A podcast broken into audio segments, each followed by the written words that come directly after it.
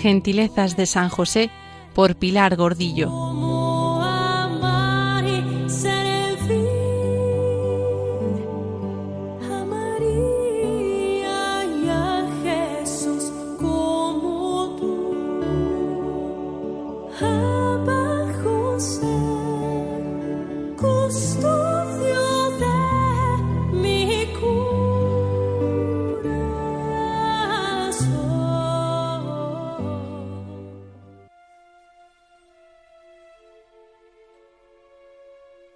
Había pastores en la misma región que velaban y guardaban las vigilias de la noche sobre su rebaño.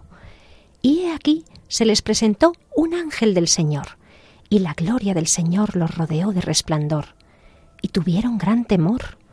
Pero el ángel les dijo: «No temáis, porque he aquí os doy nuevas de gran gozo, que será para todo el pueblo, que os ha nacido hoy en la ciudad de David un Salvador, que es Cristo el Señor.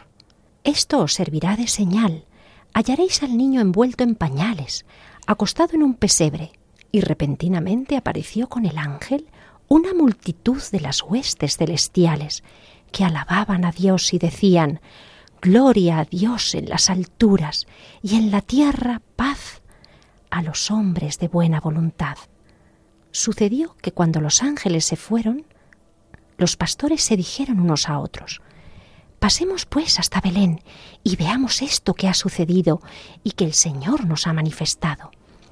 Vinieron pues apresuradamente y hallaron a María y a José y al niño acostado en el pesebre. Y al verlo dieron a conocer lo que se les había dicho acerca del niño. Unos pastores dicen que oyeron unos cánticos como de ángeles, que tocaron lo sobrenatural, y se pusieron en camino para buscar al que había nacido. Nosotros, en el establo, oímos sin embargo el llanto del niño, los cantos de las aves nocturnas rompiendo el silencio de la inquietante noche y el ruido bronco de los animales en la cuadra. Pero cuando estos pobres hombres se acercaron y se inclinaron delante del pequeño, supe que nuestro secreto había llegado a los más pobres de Israel, y que Yahvé quería que otros conocieran y fueran testigos de su presencia encarnada. La cueva de Belén es pintada en un lugar muy especial por Giotto, pintor del siglo XIII. Es el primero que intenta que las figuras sean naturales, que los rostros tengan expresión, que la montaña sea montaña y el cielo sea azul. En Padua, en Italia, encontramos que las palabras de San Bernardo de Claraval, que nos invitaba a conocer la humanidad de Cristo, han sido escuchadas. Todo es más humano. No digamos en Asís, en la casa de San Francisco, el Poverello, el pobrecillo. Su iglesia se decora con estas escenas tan humanas, nacidas de la vida cotidiana. María, abrigada con su manto, recibe al recién nacido, bien envuelto en una faja blanca. Antes, las mujeres que la ayudan lo han lavado en una fuente. Los pastores con sus ovejas y carneros reciben el anuncio del ángel y observan el prodigio de los ángeles cantando gloria sobre la techumbre de paja, porque el cielo se une con la tierra, lo humano con lo divino. El misterio ha trascendido ya. Es demasiado grande para María y para mí solos, y demasiado alto para entenderlo con mi mente. Lo asombroso de la veneración, de la entrega de estas personas, lo admirable de este niño engendrado por la Ruaj, nacido sin dolor, de forma milagrosa, que respira dormido, desvalido, pequeño, envuelto en cálidos lienzos en este lugar humilde.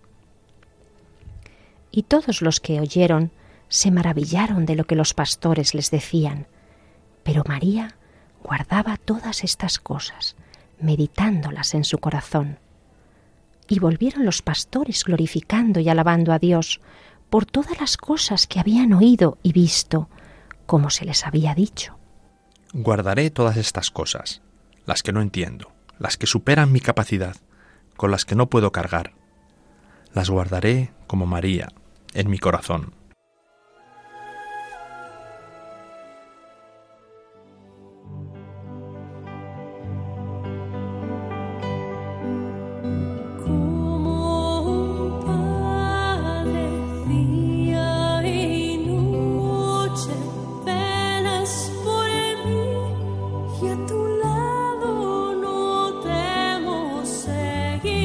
Gentilezas de San José, por Pilar Gordillo.